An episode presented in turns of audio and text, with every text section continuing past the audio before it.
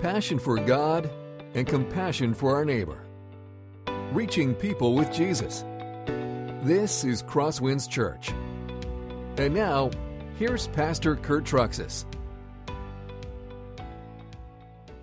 If you're new, my name is Kurt. I'm one of the pastors, and uh, we are excited to be continuing in our study of 1 Samuel today. In fact, we're sort of picking it up. Last time we were in 1 Samuel actually was in June. And then we did a summer series. So we're in 1 Samuel chapter 17 today, which will be a, a good study for us.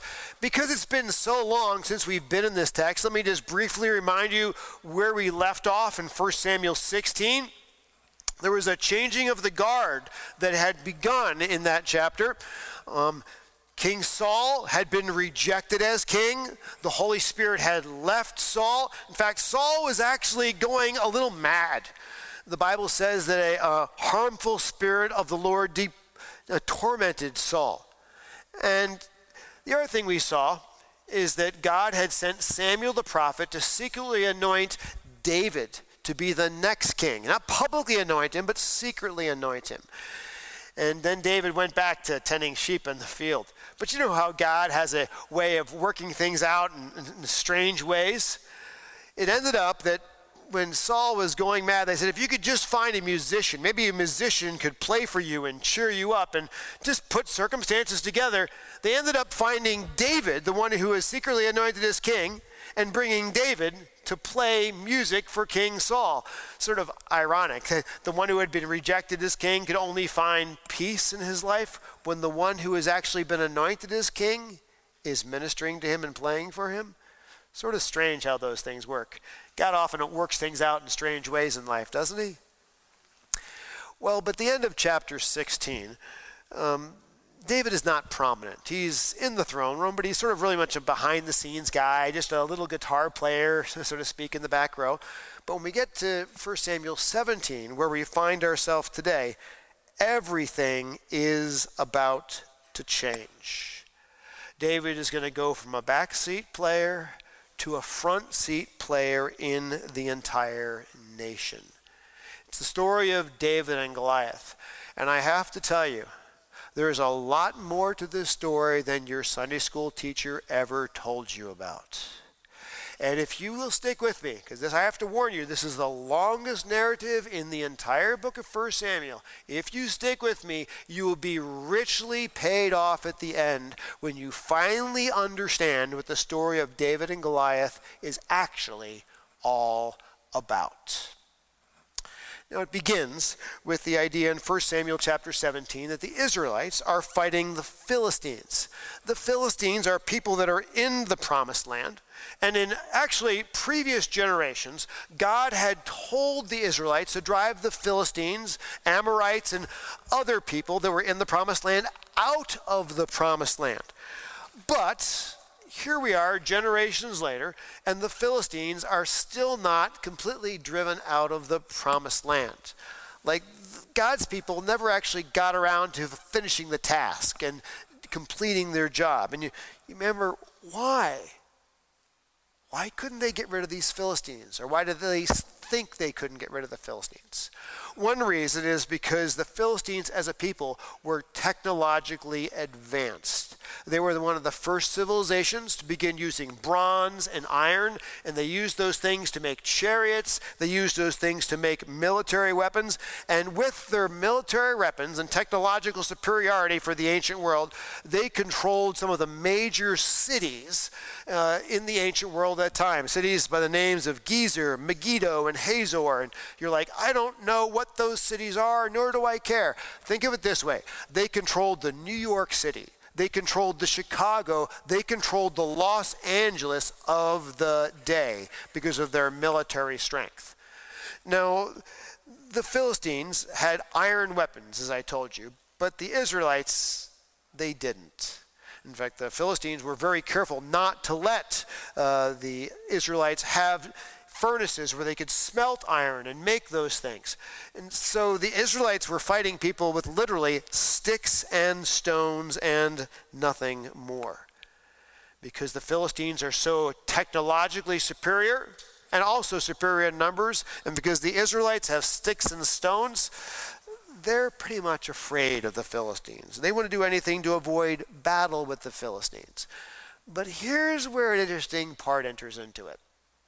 Interestingly, when the Israelites do enter into battle with the Philistines, or into other people that are in the promised land that God has commanded them to drive out, consistently, the Israelites are victorious.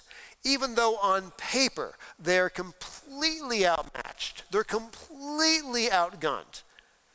God gives them victory in spite of the overwhelming odds.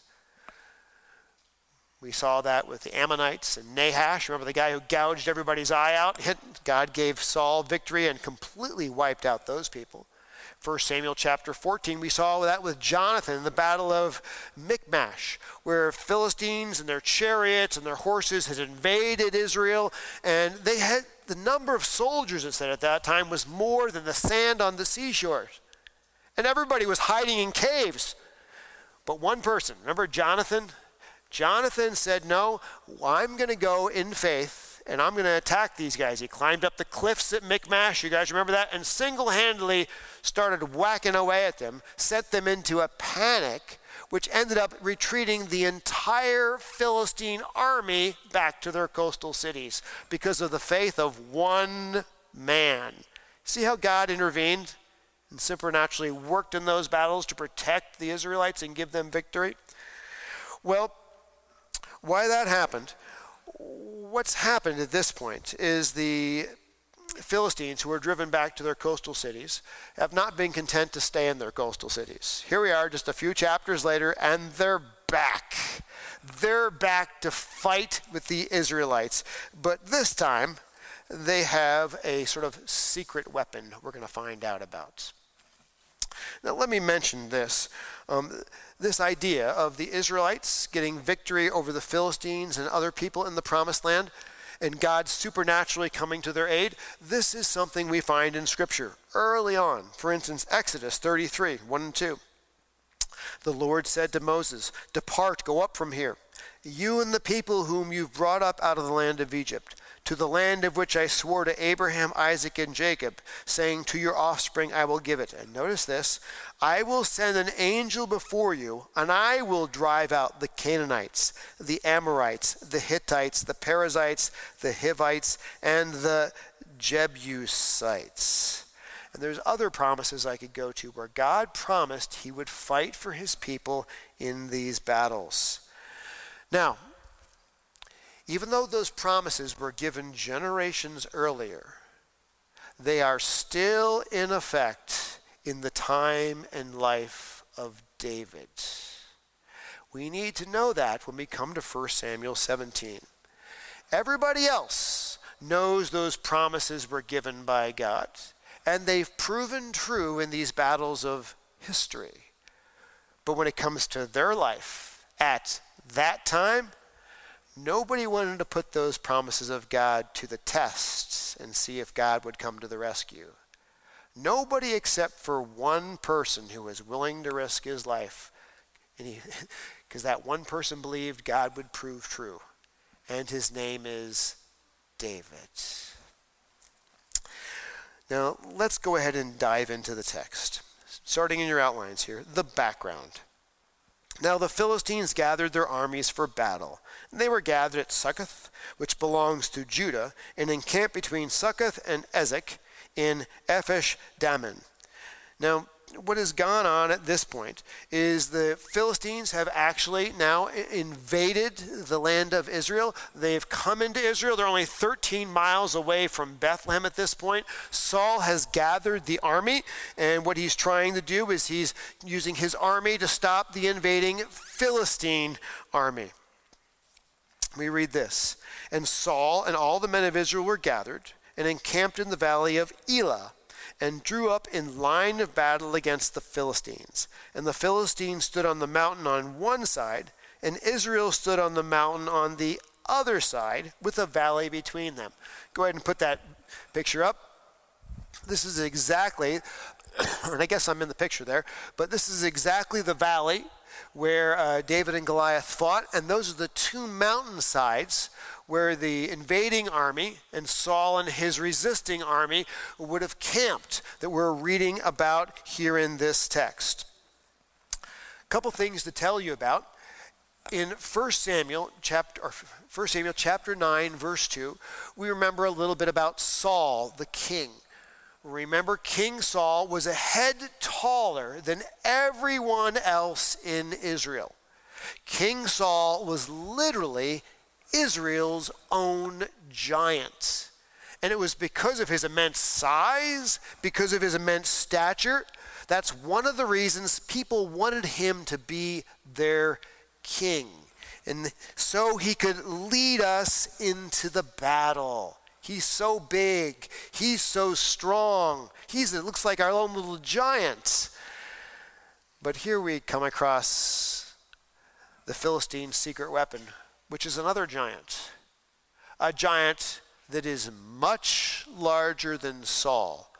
A giant that makes Saul look like a complete dwarf. Let's meet Goliath. That's our next point. And there came out from the camp of the Philistines a champion named Goliath of Gath, whose height was six cubits and a span. The first defining quality of him is his height. Now, these ancient measurements of six cubits and a span mean nothing to us, so let's convert them into modern measurements. He was nine foot six inches tall. He is incredibly huge. I want to be honest and let you know that if you do some reading on this text, you'll find that there's some Bible scholars out there that actually want to shorten Goliath, say he's too tall. And they like to say he's, uh, they like to point out that in the Septuagint, which is a Greek translation of the Hebrew text written or translated about a thousand years after the original Hebrew, it says that Goliath was four cubits and a span, which would make him about six foot nine inches tall, just a touch bit taller than me. Now, okay, that wasn't meant to be a joke, but it's good. It's worth a laugh. Well, I'm going to tell you why I do not think Goliath was a shorty. I'm going to tell you why I think he was a full nine foot six inches. Number one, that was the unattested biblical truth from the Hebrew text and stood for over a thousand years before somebody, when they were translating it into Greek, decided that that can't be right. We'll have to shorten it. Should have never done that. Stick with the biblical text, leave it that way. Secondly, in a moment, we're going to see about Goliath's armor. His armor will weigh north of 200 pounds of metal that he'll be wearing. Now, Dana, you're a strong guy, but a six foot nine, a six foot nine inch tall guy cannot run around in 200 pounds of steel armor and actually do any fighting. Jiu-jitsu will tell you that, right? Maybe a guy who's nine foot tall, six inches, could actually carry 200 pounds of armor and still fight. And if the weight of his armor is untested, he has to be a monster, nine foot tall guy to carry it. I think this may be the first time Saul, King Saul, met anybody who was actually taller than him. Remember, up to this point, King Saul was the tallest person in the entire nation of Israel. But Goliath dwarfs him completely. Now, uh, just to put this in perspective, many people say, well, this is too tall. I told you about some biblical people who say this is too tall. And then one of the reasons they say that Goliath couldn't have been this tall is we have no historical record of anyone being nine foot, six inch tall. They point out in the Guinness Book of World Record, the tallest man we have on record is a man named Robert Wadlow, and put a graphic of him up there if you could. He's coming. There he is.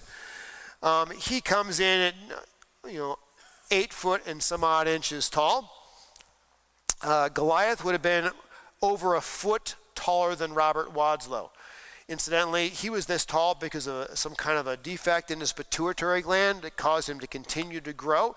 That's why he walked with a cane. That's why he died at a young age. But Goliath did not have a defect. He was actually this large. And some of you were going, nine foot six inches tall? I'm really struggling to believe that's actually true, since that's taller than the largest person we've ever seen in history. Well, here's what I'd like to say to you there is good biblical reason to believe this is a legitimate height. I'll introduce you to this line of thinking, but we'll come back to this line of thinking at the end of the message. It's very crucial to understanding this text, but here's a little bit of information. Remember when the Israelites in the Exodus generation came to the promised land and they sent 12 spies into the promised land? Remember that, Matt? And 10 of them came back, and were they real excited about it? No. We cannot do it because in the promised land are these people who are great and tall, and we cannot beat these huge people. Uh, Deuteronomy chapter 9, verse 2 says these people were called the Anakim, the descendants of Anak, people great and tall. Numbers 13 tells us the size of the Anakim, this people in the in the promised land literally terrified the Exodus generation to the point that nobody wanted to fight them or go into the promised land. Numbers 13 also tells us that these Anakim, these giant are de- giants, are descendants of the Nephilim. Now, if you've studied your Bible, Nephilim, I've heard that before. Don't they show up in Genesis chapter 6, verse 4? where the sons of God came into the daughters of men and had children by them. And it's like, wait a minute, this is weird. Now, I do not know how the Nephilim somehow survived the flood. I do not know how the descendants of the Nephilim, known as the Anakim, show up in the promised land as mighty men, as literal giants, but if they're descendants of the Nephilim, they run the possibility that may are they are demonically possessed or demonically influenced and not just people of immense size. Now we know that when Joshua in the next generation goes into the promised land, he battles and kills a whole slew of these giant Anakim giants. But there are three places that when he's done conquering the promised land that we find these giant Anakim are left. We read this in Joshua 11:22. And there was none of the Anakim left in the land of the people of Israel, only in Gaza, in Gath, and in Ashdod did some remain. Goliath came from where? Do you guys remember? Gath. Goliath is one of these remaining giant Anakim these giants that frightened the people in the Exodus generation, these giants that it seems are descendants of the Nephilim that are possibly demonically possessed and influenced, which may be the reason they have such incredible size and incredible strength. Anybody afraid to fight him yet? You see why he might be impressive? Yeah. Let's move from his size to his armor.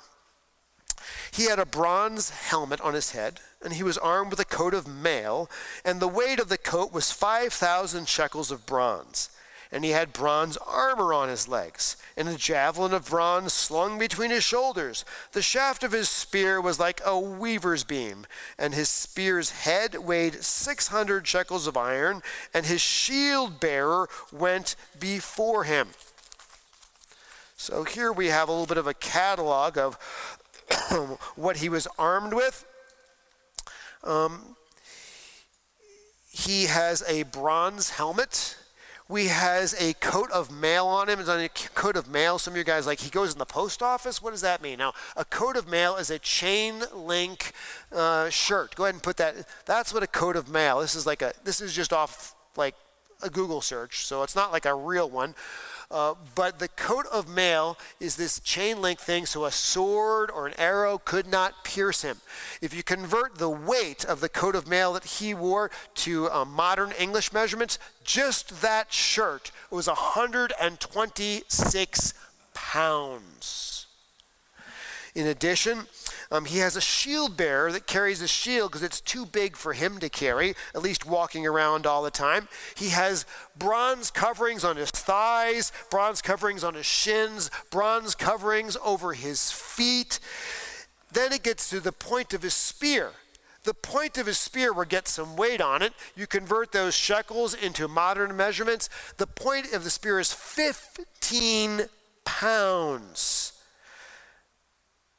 The guy's carrying like over 200 pounds of metal plating on him.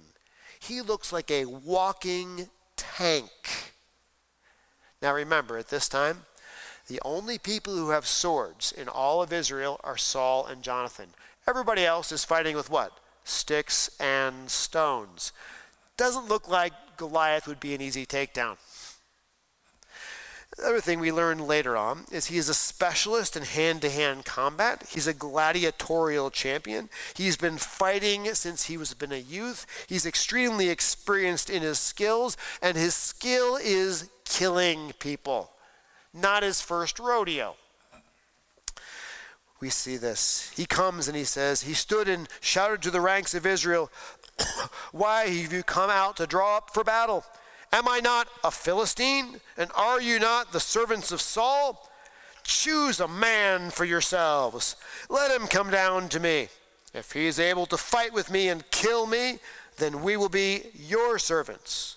But if I prevail against him and kill him, then you shall be our servants and serve us. And the Philistine said, I defy the ranks of Israel this day. Give me a man that we may fight together.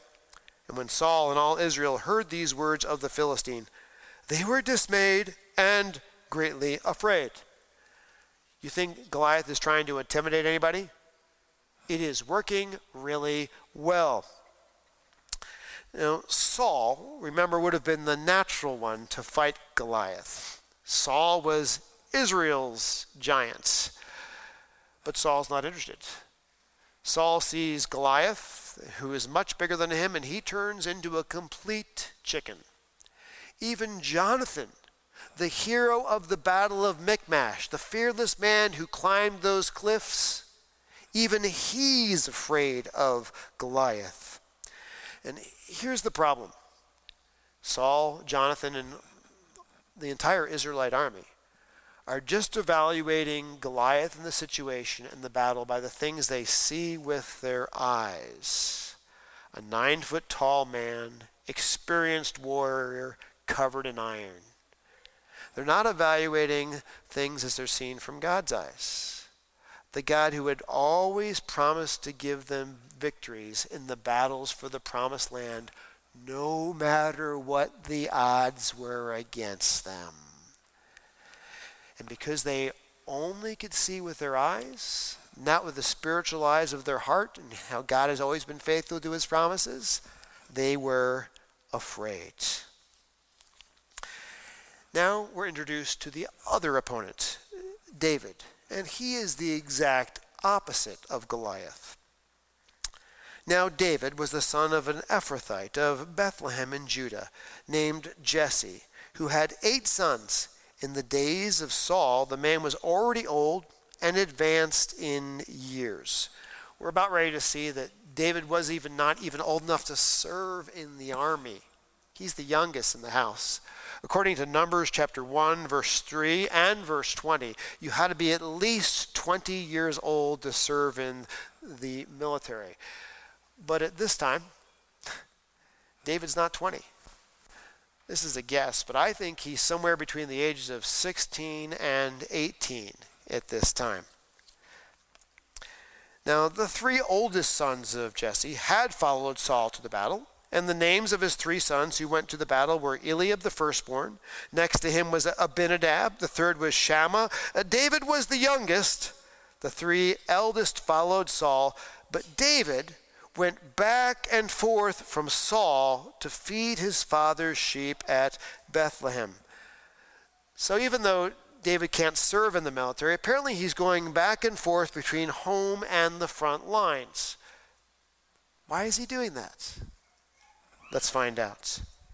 For forty days the Philistine came forward and took his stand, morning and evening.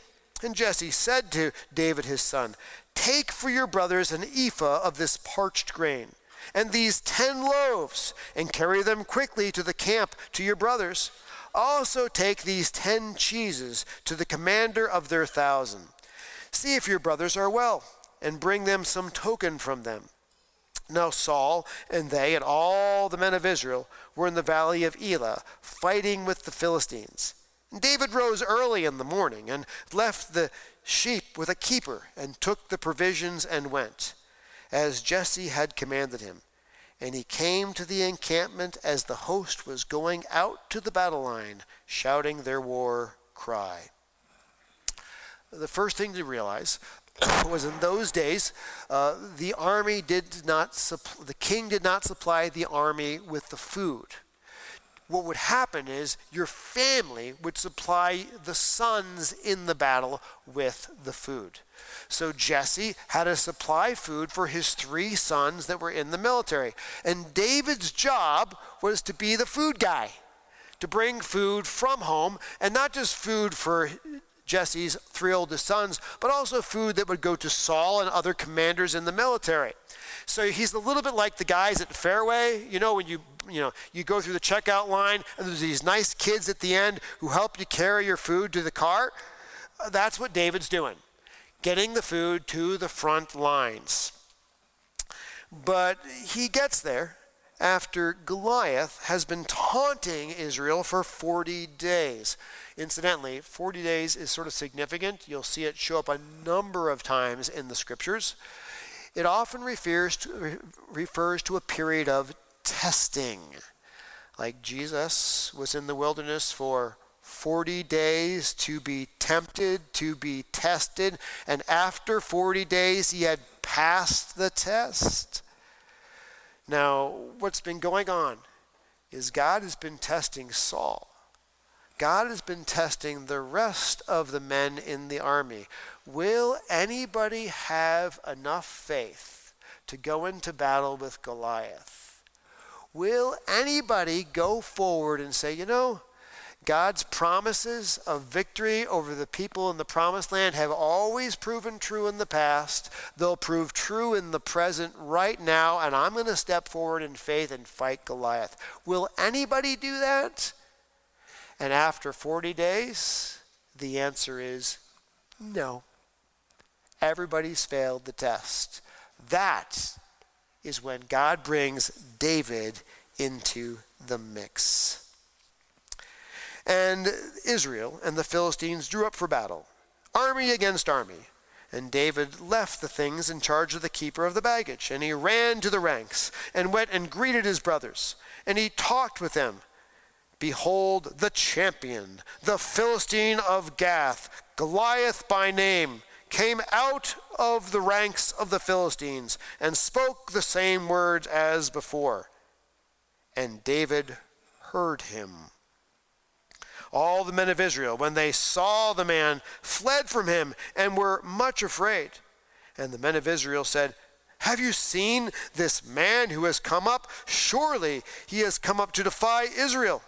And the king will enrich the man who kills him with great riches and will give him his daughter and make his father's house free in Israel.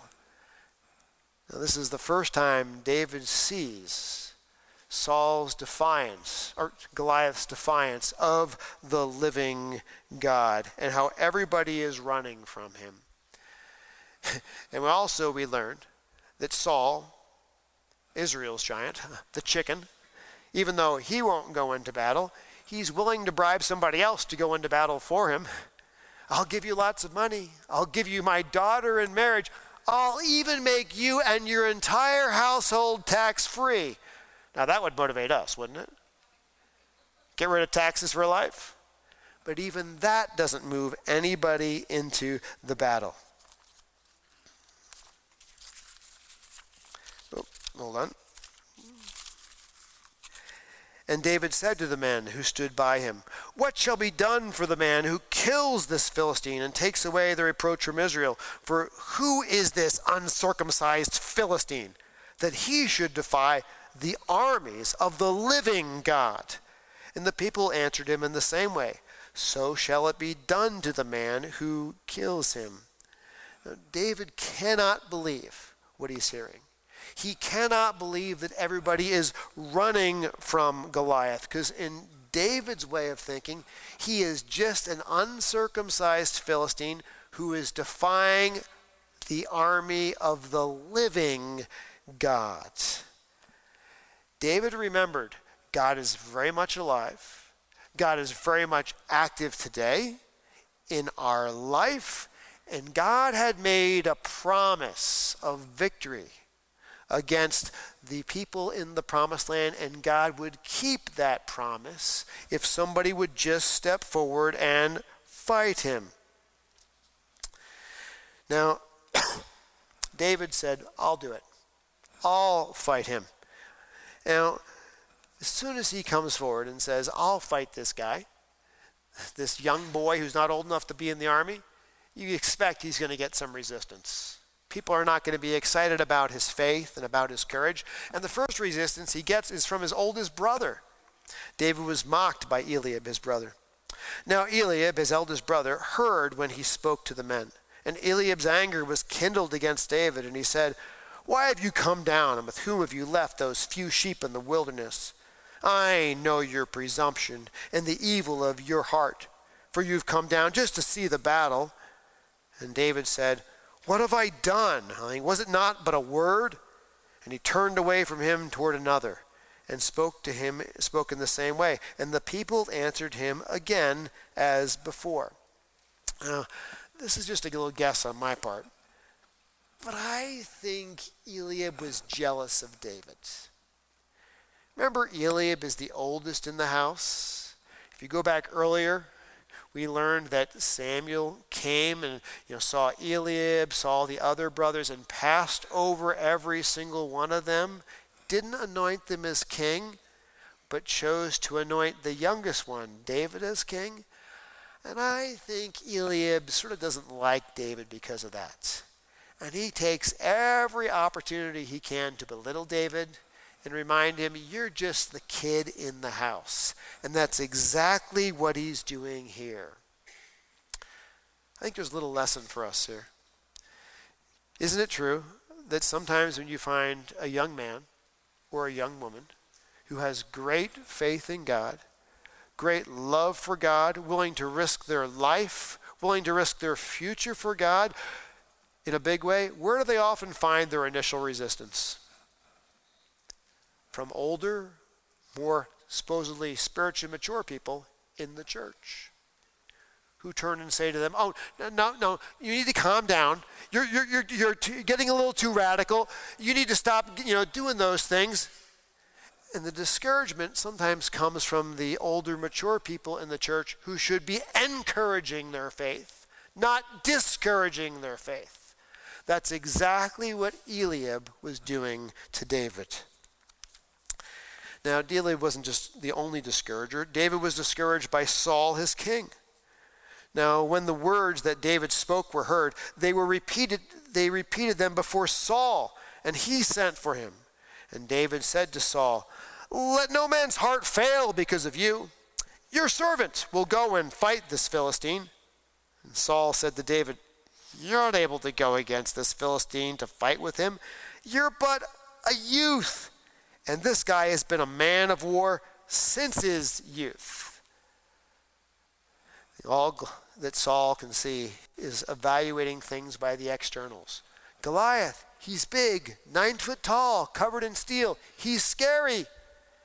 David, you're the guy that comes in and plays guitar and those sweet music in my throne room. You're just a kid. There's no way that you could ever battle him. And Saul completely forgets about God's promises, not living by faith. David looks at it a little differently, though. But David said to Saul, Your servant used to keep sheep for his father. And when there came a lion or a bear and took a lamb from the flock, I went after him and struck him and delivered it out of his mouth. And if he rose against me, I caught him by his beard and struck him and killed him. Your servant has struck down both lions and bears.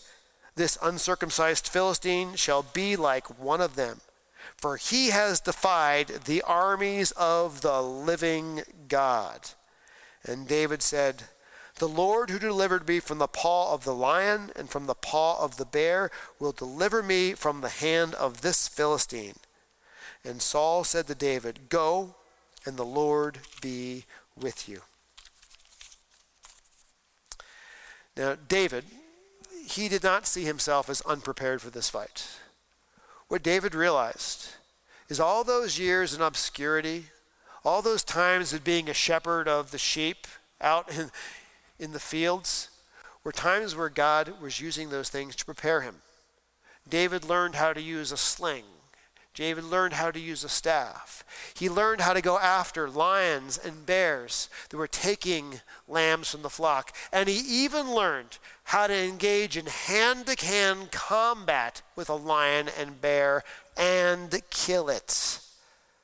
You see how God was preparing him for all those years in the shepherd's field were preparations for this moment in the battlefield? Folks, you may not realize it. You may think that what you're doing in your life now is just a bunch of obscurity, nothing significant. Maybe it's a hard time you're going through in your life right now. But God is preparing you in the shepherd's fields for a special time when He plans to use you on the battlefields.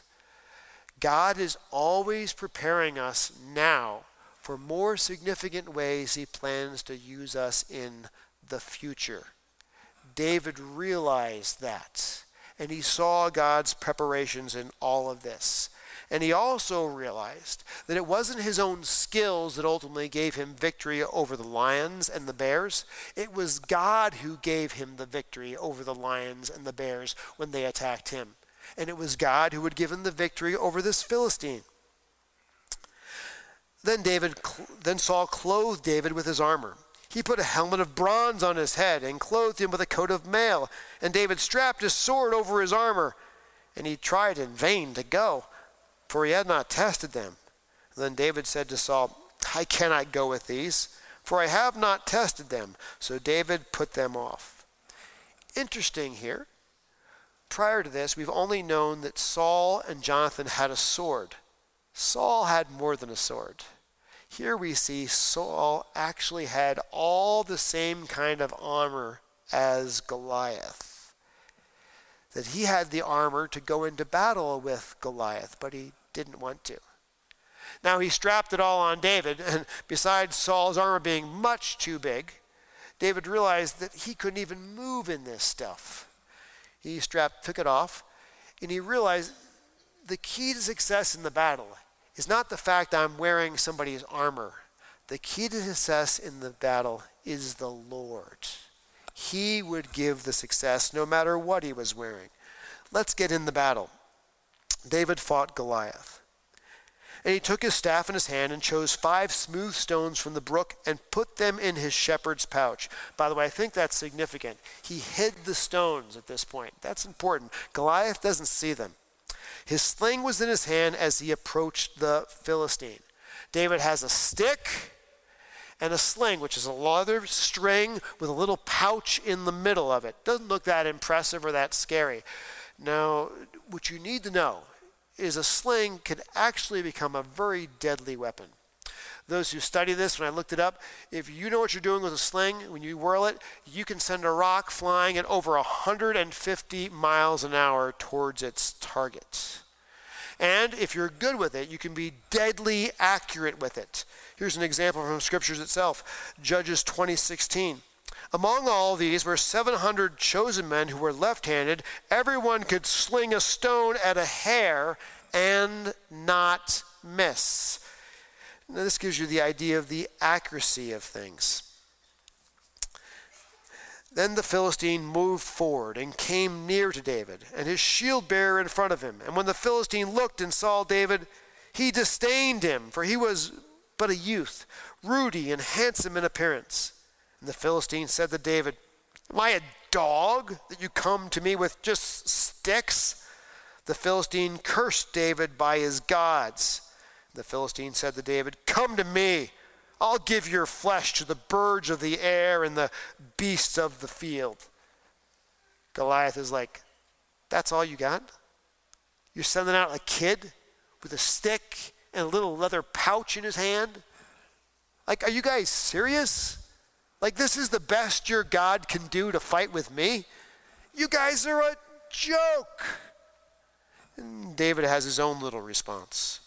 Then David said to the Philistine, You come to me with a sword and a spear and with a javelin, but I come to you in the name of the Lord of hosts, the God of the armies of Israel, whom you have defied.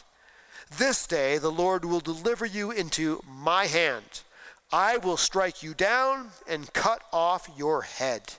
And I will give the dead bodies of the host of the Philistine this day to the birds of the air and to the wild beasts of the earth, that all the earth may know that there is a God in Israel, and that this and that all this assembly may know that the Lord saves not with a sword and a spear, for the battle is the Lord's, and he will give you into our hands. David confident that God's going to be faithful, that God's going to keep his promise, and it has nothing to do with the armor you have in your hands. It all has to do with God keeping his promises to his people. Now, the battle goes quick. It's sort of like one of those UFC fights where you buy the tickets and it's a first round knockout and you're completely disappointed you paid that money for it.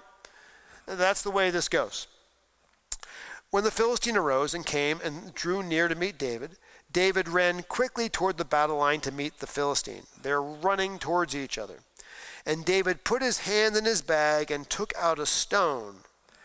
Prior to this, I don't think Goliath has even seen the stone. Now there's no time to re- defend against the stone. And he slung it and struck the Philistine on the forehead, right between the eyes. The stone sank into his forehead and he fell on his face to the ground. So David prevailed over the Philistine with a sling and with a stone, and struck the Philistine and killed him. There was no sword in the hand of David. Well, I don't know how fast that stone was moving.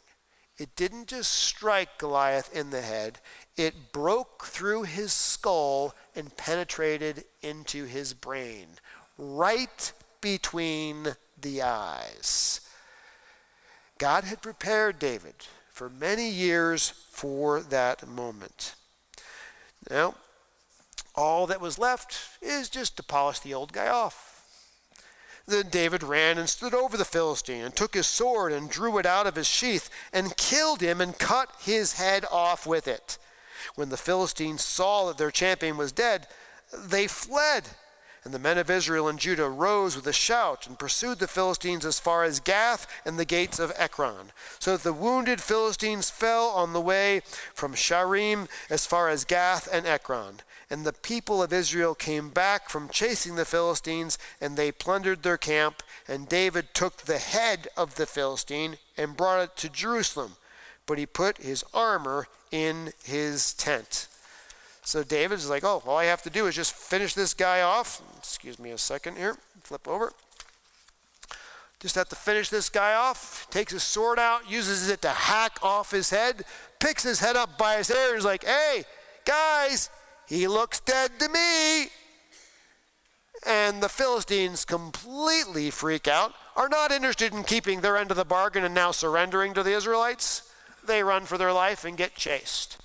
Now, here's an interesting little note. I'll throw something in that's sort of fun. It says David brings the head, ultimately, of Goliath to Jerusalem. We read that, breeze right by it, and don't think much of it. At this time, Jerusalem was not under Israelite control. Jerusalem at this time was still a Canaanite fortress now, in a previous generation, Joshua had commanded the uh, tribes of Judah and the tribes of Benjamin to take and conquer Jerusalem, but they hadn't done it because Jerusalem looked like it was too hard to conquer. The people felt they couldn't do it. David brings Goliath's head over and says, Everybody thought Goliath was unbeatable. Here's his head. God gave us the victory. And I'm an 18 year old kid. Clunk. By the way, guys, everybody thinks you're unconquerable. You're next. That's exactly what happens. Later on, when David finally becomes king, what does he do? He goes to Jerusalem and conquers it because God keeps his promises that he will enable his people to conquer the promised land. We have a little flashback here at the very end. and as soon as Saul saw David go out against the Philistine, he said to Abner, the commander of his army, like Abner, whose son is this youth? And Abner said, As your soul lives, O king, I do not know. And the king said, Inquire whose son this boy is.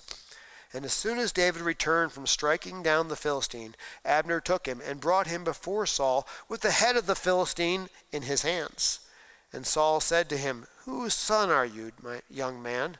And David said, I am the son of your servant Jesse, the Bethlehemite.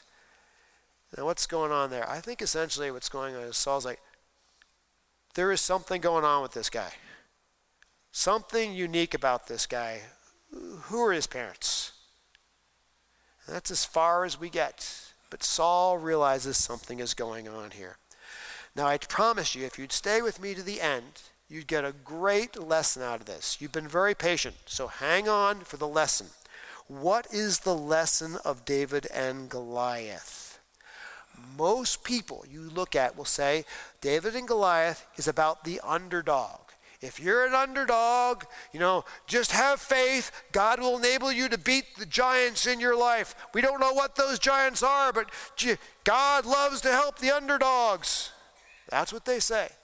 In fact, Veggie Tales. You guys remember Veggie Tales? Dave and the giant pickle. I mean, raised my kids on Veggie Tales. That's what they like to say. Yeah, you're singing it. Exactly. Yeah. This is what they say the lesson of David and Goliath is with God, all things are possible. My answer is wrong. That's not the lesson of David and Goliath.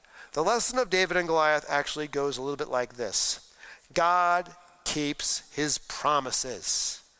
In life, don't just consider the problems I see in front of me. Live life in faith, believing God's words and God's promises will always prove true, no matter how impossible that seems. Here's where it gets interesting.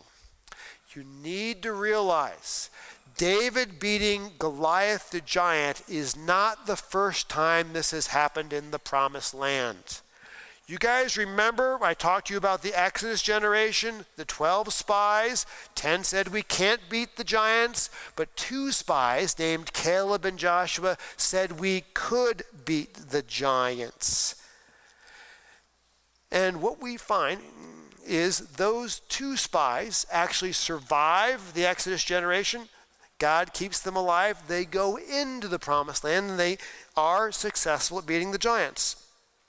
Let me just give you the very end of Numbers 13. It says, And all the people that saw it, that we saw in it, are of great height. And there we saw the Nephilim, the sons of Anak, who come from the Nephilim, and we seemed to ourselves like grasshoppers, and so we seemed to them. That's everybody's discouraged. Nobody wants to go in and fight these Anakim, these huge guys. Caleb and Joshua said we could actually fight them. And as I said, uh, the Exodus generation dies in the wilderness, Moses dies, but Caleb and Joshua are kept alive to go in. And the first thing we see is Joshua, who takes Moses' place, destroys tons of these giants. Joshua 11. And Joshua came at that time and cut off the Anakim from the hill country, from Hebron, from Debir, from Anab, and from all the hill country of Judah, and from all the hill country of Israel. Joshua devoted them to destruction with their cities. There was none of the Anakim left in the land of the people of Israel, only in Gaza, in Gath, and in Ashdod did some remain. Joshua, even though he was much smaller, was given victory over many of these giants. God was faithful to his promises in the past. What about Caleb, who also went into the promised land, the other spy? So now give me this hill country of which the Lord spoke on that day. For you heard on that day how the Anakim were there. There's the giants again, with their great fortified cities. It may be that the Lord will be with me, and I shall drive them out just as the Lord said. Maybe God will keep his promise. Then Joshua blessed him, and he gave Hebron to Caleb, the son of Jephunneh, for an inheritance. Now the name of Hebron was formerly Kiriath Arba. Arba was the greatest man among the Anakim. And then it continues, and Caleb drove out from there the three sons of Anak, Sheshai, Ahiman, and Talmi, the descendants of Anak. Joshua wipes out a whole bunch of these giants. Caleb goes in, he wipes out additional ones, naming three giants. Now, here's the part. Remember, Caleb and Joshua were the only two surviving in the Exodus generation. At the time they wiped out these giants, they were extremely old, right? When David wipes out Goliath, he is extremely young the exact opposite. It doesn't matter how old you are, it doesn't matter how young you are, it doesn't matter how big you are, or what military equipment you do or don't have, God will keep his promise and give his people victory over these people in the promised land. And this didn't just hold true in the past with Caleb and Joshua, but it held true in the future. David was not the last one to defeat giants in the promised land. And after this, there arose war with the Philistines at Gezer. And this is after David is a king, by the way. Then Sibai, the, the Hush, uh, Hushathite, struck down Sippai, who was one of the descendants of the giants, and the Philistines were subdued. And there was again war with the Philistines. And Elhanan, the son of Jair, struck down Lahmi, the brother of Goliath the Gittite, the shaft of whose spear was like a weaver's beam. And there was again war at Gath, where there was a man of great stature, who had six fingers on each hand and six toes on each foot, twenty four in number, and he also was descended from the giants. And when he taunted Israel, Jonathan the son of Shimei, that is David's brother, struck him down. These were descendants of the giants in Gath and they fell by the hand of David and by the hand of his servants. Every single time, whether it's Caleb and Joshua, David, or David's servants, they come against these giants, God gives them victory because God kept his promise to give them victory over their opponents in the promised land. Now, no matter how big, no matter how scary they are. The lesson of this chapter is that God keeps his promises. Now, to us, God has not promised us victory over opponents in a promised land. But God has made many other promises that are valid and are valid and true to you and me today. The question is, what are you going to do with them? Are you going to be like the Exodus generation? Are you going to be like Saul in the army and know they're true, but not actually believe they'll be true and bet your life on them? Or are you going to be like Caleb, going to be like Joshua, going to be like David? Know the promises that God has made in His Word are true and be willing to bet your life, risk your life on the fact that they will prove true. Because God is always faithful to keep his words. Let's pray.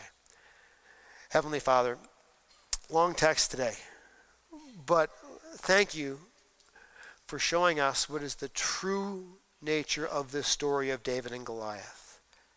That you were faithful to keep your word to David. You were faithful to keep your word to Caleb and Joshua.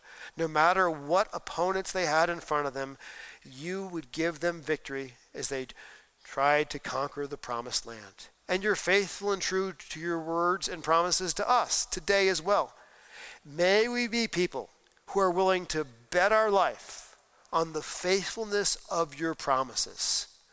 We ask this in Christ's name. Amen. This has been a presentation of Crosswinds Church. A complete archive of sermons can be found online at crosswinds.tv. Thank you for being with us, and may God continue to enrich your life.